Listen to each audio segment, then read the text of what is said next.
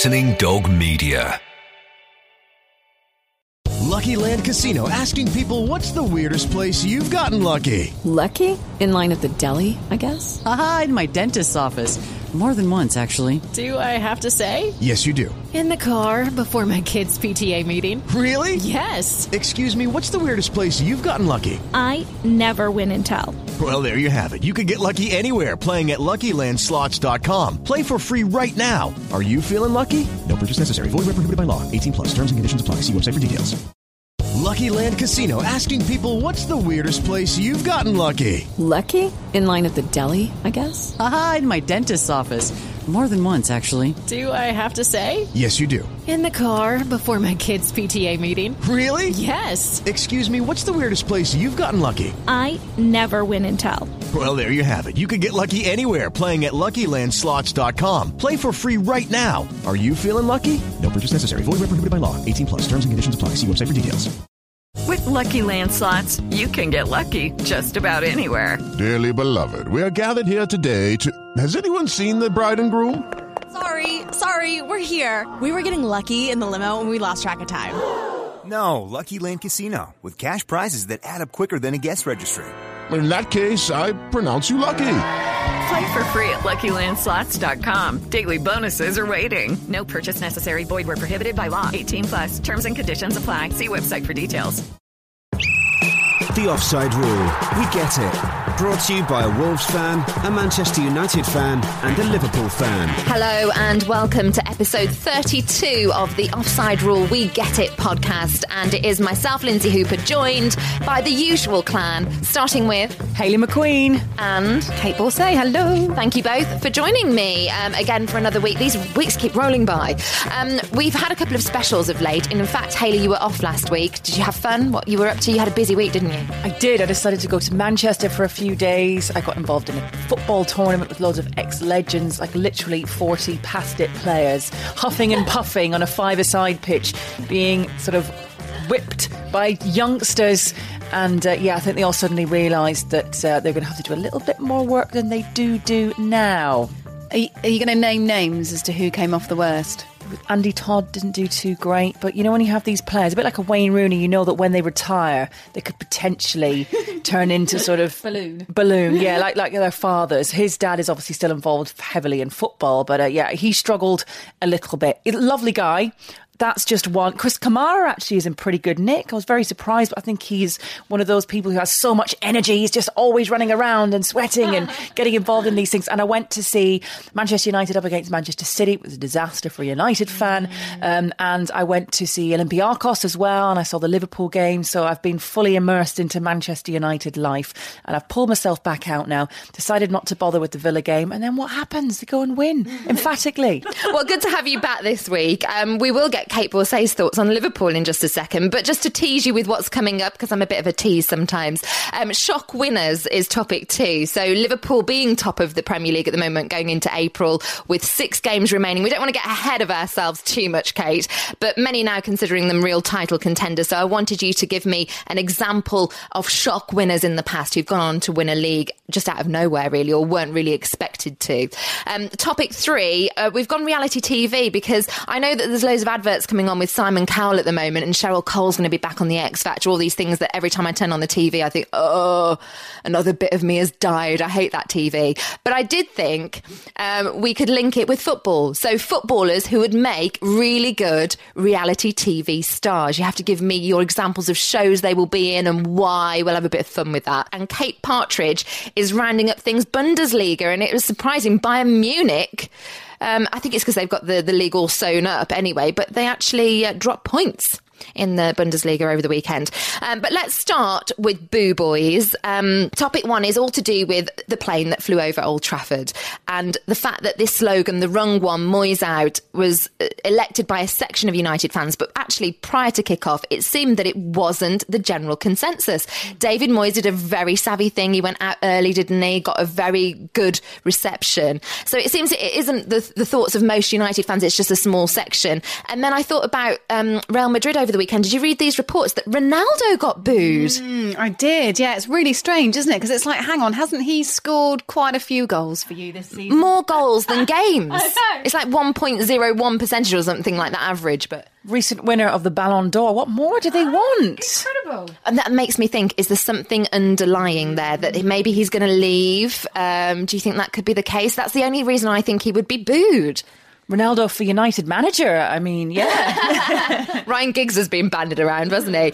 Um, so I want two examples of unusual head scratching or premature protests in football from across the leagues. Uh, we're going to go with that first. And then, before shock winners, we'll talk a bit about Liverpool. So starting with Hayley McQueen. And I'm going to start by heading to Mexico. Now, a second division side decided that they needed a team photograph. And you know what it's like pre season. Players have been on the holidays, they've been training really hard in pre season, they're looking the figure of health. They've got a bit of a glow about them. They've got the new kit on. Their hair's all slicked back all looking very tidy indeed. It's a big day. They know that this is the picture which is going to be beamed around the world on merchandise and on calendars for the next year. This side in Mexico decided to protest and they used their team photo to do so. they put brown paper bags over their heads. no, I thought you were going to say it was one big giant photo bomb. that would be good. They actually put paper bags over their heads no. and wouldn't take them off. Um, there was a side called uh, Kalaya. It could be Salaya. I don't actually know how to pronounce it, which is terribly unprofessional of me. But reportedly, they hadn't been paid for over two months and they all wrote dollar signs on the these brown paper bags and drew on them, put them on their heads, marched out with little peepholes, and would not take them off for their photograph. And some of them had written on it, uh, payame um, or pay me yes. to basically say we want paid. But instead of just this protest, I don't know how it ended. I'm sure they probably did get paid. I'm sure there's been a happy ending, but they just looked stupid and they actually wouldn't go and do a normal lineup of the whole team. But I guess it got them pressed, didn't it? And, and, and it's the press that you need to sometimes highlight the problem further to make sure they got paid. So there you go. Brilliant. We'll come back to you for more in a second. Uh, Kait Borsay next.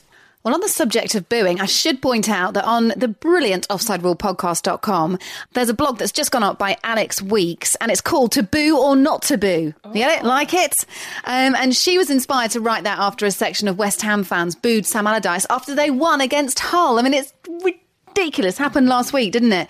Incredible to boo your own team after you've won sinks to a new low for me anyway. Yes, well, that'll be some good reading for me on the train. I like reading all these blogs on the train, but carry on. um, let's talk about AC Milan's fans not happy with Clarence Seedorf, their manager.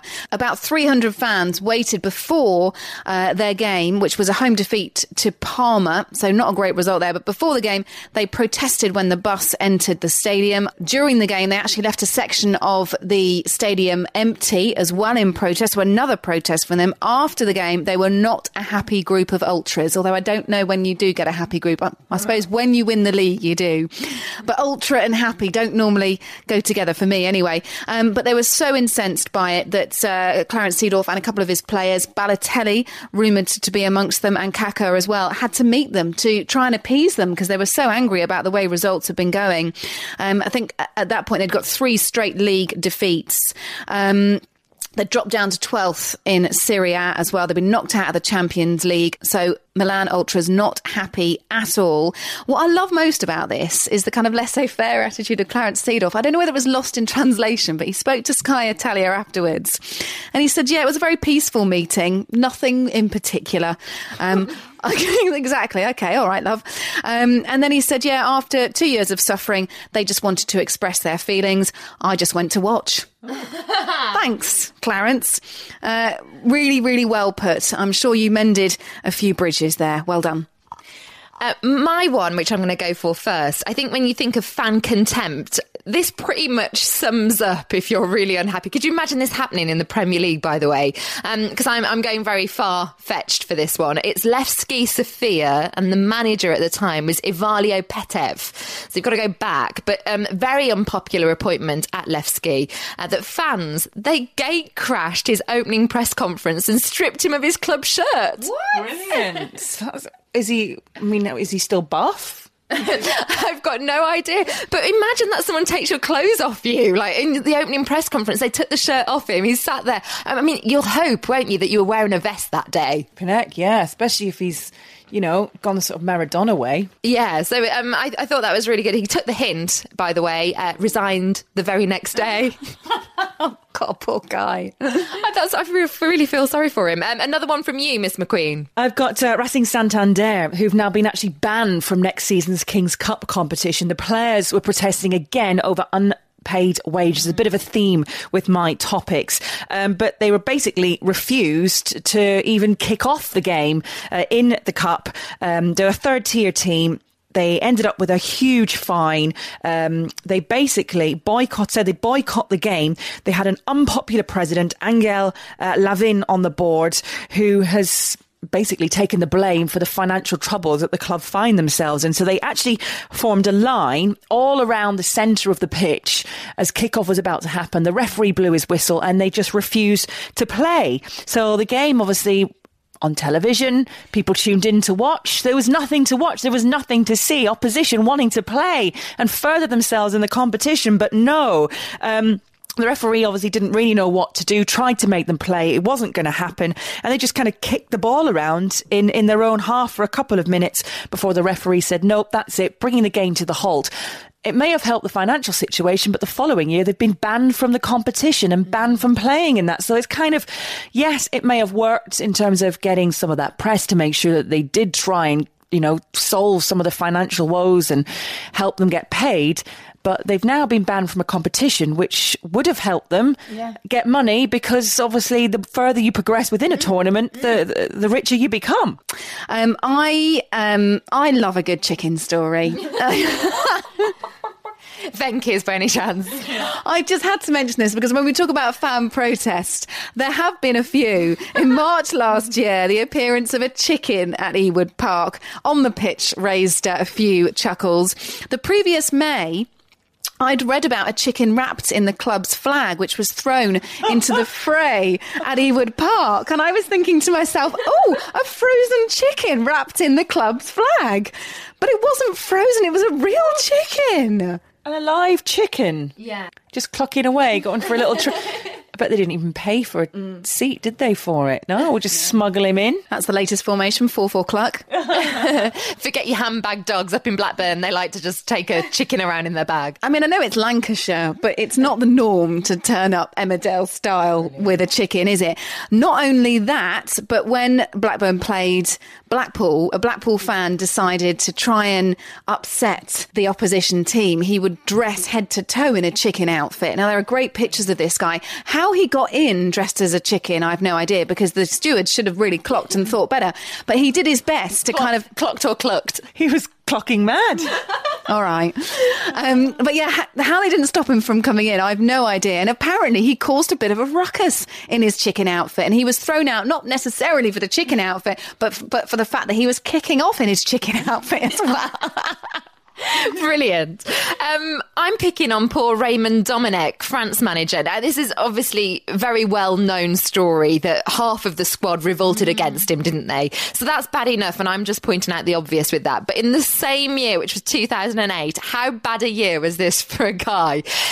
He um, he proposed to his girlfriend live on television, and she said no. That is just mortifying. Yeah. You'd almost just go along with saying yes just to save just, face, yeah. and then afterwards, when you snuck round the back and the cameras are off, then then hit him with it. I think I think she probably realised that his ego was so massive that she didn't need to save face. I mean, clearly no one in France liked him at all, not even his girlfriend. Yeah, a year in your life when everyone walks out your life, pretty much. Oh, bless him.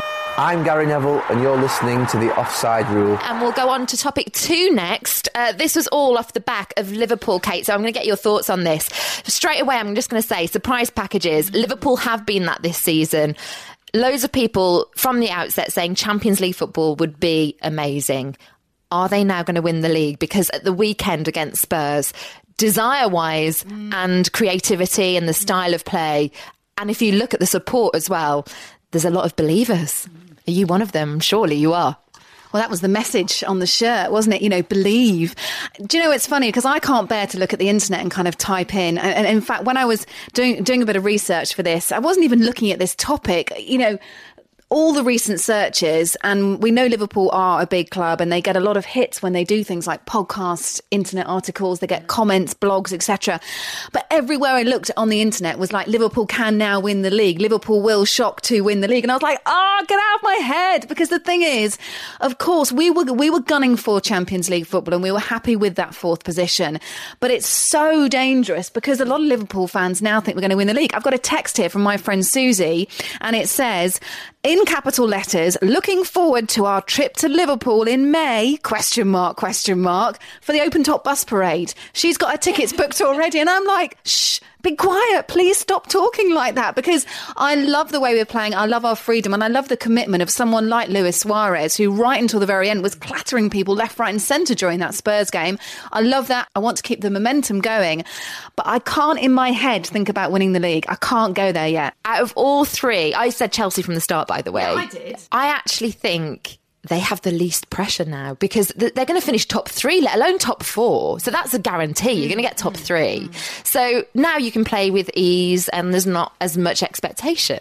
Um, and with that in mind, uh, we've used Liverpool as our inspiration for topic number two. So many, as we've just discussed, considering them title contenders. So I want you to pick out a team from any league or year that, as outsiders, let's just use the outsiders tag, surprised everybody by becoming champions champions. Um, I'm going to start with Hayley. Yeah, I kind of bended the rules on this one a little bit. But basically, I was looking back um, at uh, teams who've won the Champions League and, and done very well in European competitions. So most recently, you have the English clubs, Chelsea, Manchester United, you've got Arsenal popping up in there, and of course Liverpool back in the day as well. But when you think of European Cup winners, you don't really think of Aston Villa. Mm-hmm. Aston Villa fans will, of course, remind you of that famous night in 1982. But it's one of those things that kind of escapes your mind. You think of Aston Villa and you think of a, an underperforming team. And Of course, Manchester United absolutely whooped their asses. Um, but yeah, it was a really exciting season for them. They weren't expected to do well in European competition, and you saw the draws that they kept getting. You you were thinking, are they going to get past this side? Are they going to get past this side? So basically, they defeated the likes of um, Dynamo Berlin, East Germany's big side at the time, Soviet Union's Dynamo Kiev. Um, you had Anderlecht from Belgium as well on the route to, to the final. They were uh, Berlin one of the hardest of all the opponents, and they actually just sneaked it on away goals to get through to the quarterfinals. They then met Bayern Munich. Now, Bayern Munich back then were just as good as they are right now. They were three time um, winners of the, the competition. They had an amazing squad. Uh, Karl Heinz Rummenigge was in there um, as well. They were clear favourites. Villa didn't just win it, they absolutely dominated the game. Uh, they managed to keep the scoreline level uh, thanks to, and this was the second choice goalkeeper, Nigel Spinks, and heroics as well, apparently in the 67th minute. I obviously don't remember it. I was recently born. Um, so I was only a, a whippersnapper. But obviously, when you kind of look back, it is a really great story and one that I'm sure Aston Villa fans who were there at the time could tell you in minute detail. In the last half hour of the match, Peter Withe managed to break the deadlock and then they went on to win the competition. So Aston Villa fans will tell you about this amazing occasion, which might not happen again for a very long time. They're not going to be playing Champions League football for a good few seasons, that's for sure. Kate, yours? You'd have thought that a team who the prior two seasons had come bottom of the league wouldn't achieve league success the following year. But for this team, they did. I'm talking about Liverpool ladies. They also got rid of 10 players and signed 12 new ones at the beginning of the season too. So not only did they make that ascent up the table, they also had basically a completely new half of a squad to do it with. A fantastic achievement there for Liverpool ladies. Matt Beard, it all started with him really. He left Chelsea ladies, um, was appointed on a full time contract at Liverpool um, and he basically overhauled the whole squad, made those wholesale changes, brought in a couple of international players. Natasha Dowie came from Everton. She was an absolute star for them last season. Um, and um, they just started well from the off. And what's significant about Liverpool ladies, and they won the Super League title, by the way, in an end of season decider against Bristol Academy, which was amazing, is they ended Arsenal's nine year dominance in women's football in England. Quite an achievement, really, when you think about where they'd come from. Who knows what will happen this season we'll look, look forward to the kickoff of uh, the, the new WSL season. Plenty of blogs, by the way, and activity from us all around women's football coming up. I equally, Kate, saying about Liverpool ladies because that's that's a great pick. Um, and the fact that, by the way, can I say, isn't it weird that they play their Champions League football way after the next season has finished? Mm. So um, let's talk about surprise packages in the Champions League because it's just inspired me. You're talking about women's football. When Wolfsburg uh, last season beat uh, um, FC Leon in the final, who saw that coming? And Wolfsburg and German football just experienced such a great year, didn't it? 2013, ding dong. Um, maybe Birmingham City ladies because they're mm. now through to the semi finals. Maybe they will be the surprise mm. package this year in the Women's Champions Beating League. Arsenal. Beating Arsenal as well. Exactly. Um, anyway, we'll go off the women's football there and I will bring up a team that we all know. Uh, it's when I say outsiders, I suppose I'm bending the rules here. Then Hayley, to be honest, if if I'm accusing you of doing it, then I've done it as well. Um, a very famous year, 2012, the year that Manchester City, for the first time in goodness know how, knows how long, uh, win the Premier League. Well, it was the story to that tale which I think was interesting because City were five points ahead at the end of October. Then United had a somewhat of a comeback. Mm. Uh, they got level peggings, and by the 10th of April, which is sort of round about the time we're approaching now, eight points separated the two sides in first and second, and United were ahead. They had the clear advantage. They had the experience. They were champions, elite. You know, everybody thinking that Manchester United have got this sewn up, eight points clear. So I think the surprise that I'm telling you in this package is that in the title race, it took a big twist. Uh, and that came when Manchester City beat Wolves 2 0 uh, to move within three points of leaders Manchester United. Uh, they blew a two goal lead, drawing 4 all with Everton. Of course, these two big rivals and Manchester dividing into red and blue and everyone deciding. I could not believe that going down to goal difference, when you read back on the point system, that it got that far that United didn't see it out. So you must have been kicking yourselves that season, Hayley. Mm-hmm. Um, let's take a break there. Let's hear from Sean Thorne, Twitter topic of the week. Twitter topic of the week. We're talking best goalkeeper goals on Twitter topic of the week this week. After Kasper Schmeichel was officially confirmed as the goal scorer of the equaliser against Yeovil Town. So we wanted to hear your guys' favourite goalkeeper goals. Alex Wormall's gone for Mart Poom for Sunderland versus Derby, or Pat Jennings against Manchester United. Uh, Beware Flying Footy has gone for Adam Federici's goal for Reading against Cardiff City. A few of you have gone for this one. Uh, Johnny Gallagher and uh, Six Music Chris has gone for Jimmy Glass's goal scored on the last day of the season to keep Carlisle up. Six Music Chris saying it's probably one of the most important goals for any club ever. Uh, Zahir has gone for Tim Howard. He asked, Didn't Tim Howard score a goal wind assisted last season? He did. He took a goal kick which went straight over the head of the opposition keeper, straight into the goal. And Holly Allen says she always remembers when Paul Robinson scored when he was at Spurs. Somehow managed to bounce over the defenders and the keeper. My favourite goalkeeper goal? Probably in our school year nine house matches. Owen Appleby stepping in for our keeper who got suspended for swearing at a teacher. And in the final minutes of the game, comes up to the opposition penalty area, thinks he's Wayne Rooney, as a go from about 25 yards, top right hand corner hero of the school for about two days. Marvellous scenes. Cheers to everyone who's got in touch for Twitter Topic of the Week this week, and I'm going to hand you back to the girls. Thanks very much for that, Sean. So, one more topic to get through, ladies. Um, thank you very much for getting in touch with Twitter Topic of the Week. If you have given us your thoughts, you can do that every week at Offside Rule Pod is our Twitter handle. Uh, we're going to now talk reality TV stars. Um, you can't escape reality TV any year now. It just dominates, doesn't it? I, I must admit, I'm not a big fan. I was thinking, let's pick plenty of characters in football mm. who we think could be assigned to a reality TV show and would be good value in it. Mm. So explain your choices as to who you've chosen and why. Um, this is going to be a round robin. Who would like to go first? Okay, well, I'm going to start my pitch for footballers to go into reality TV shows right now with David Beckham. Oh. Apparently, since he's been retired, I know he's got a massive project on, but since his retirement, he's been doing a lot of cooking. I'd like to see him up against Paul Hollywood and Mary Berry in the Great British Bake Off. Hayley. I'm going to stick Gary Neville in with a bunch of the rich kids of Beverly Hills. Okay. He drives a Toyota Prius. He has an eco friendly home. He is not flashy. He is straight talking. He would put a few of those kids in their place. He would make them realize the value of money. And he is a successful person who doesn't need an Hermes belt, a £60,000 Hermes bag with Gucci loafers and chinos from Louis Vuitton with a shirt made out of probably alligator skin to show that you are successful. He wears a Marks and Spencer's suit and he does his job brilliantly and he would talk some sense into these silly children. Um, on the back of that, I think I would put because he's a bit of a chameleon. I'd put Joey Barton in Made in Chelsea mm. because he'd suddenly start speaking with a little bit posher and a little bit more of a plum in his mouth because he likes to do that. He just associates himself and he'd talk philosophy round the dinner table, wouldn't he, darlings? Yes. Well, on Joey Barton, I thought, brilliant. He's already got the haircut. I'm going to put him in the only way is Essex. I'd love to see him steamroller into the cast of that show with his George Orwell and his Plato oh. quotes, causing utter confusion. Did we see Paul Scholes making a, a rare appearance as a pundit on Sky just the other week? It was brilliant. He was straight talking. He was trending on Twitter because he was so frank and just said it as it was. And you were kind of sitting there thinking, wow.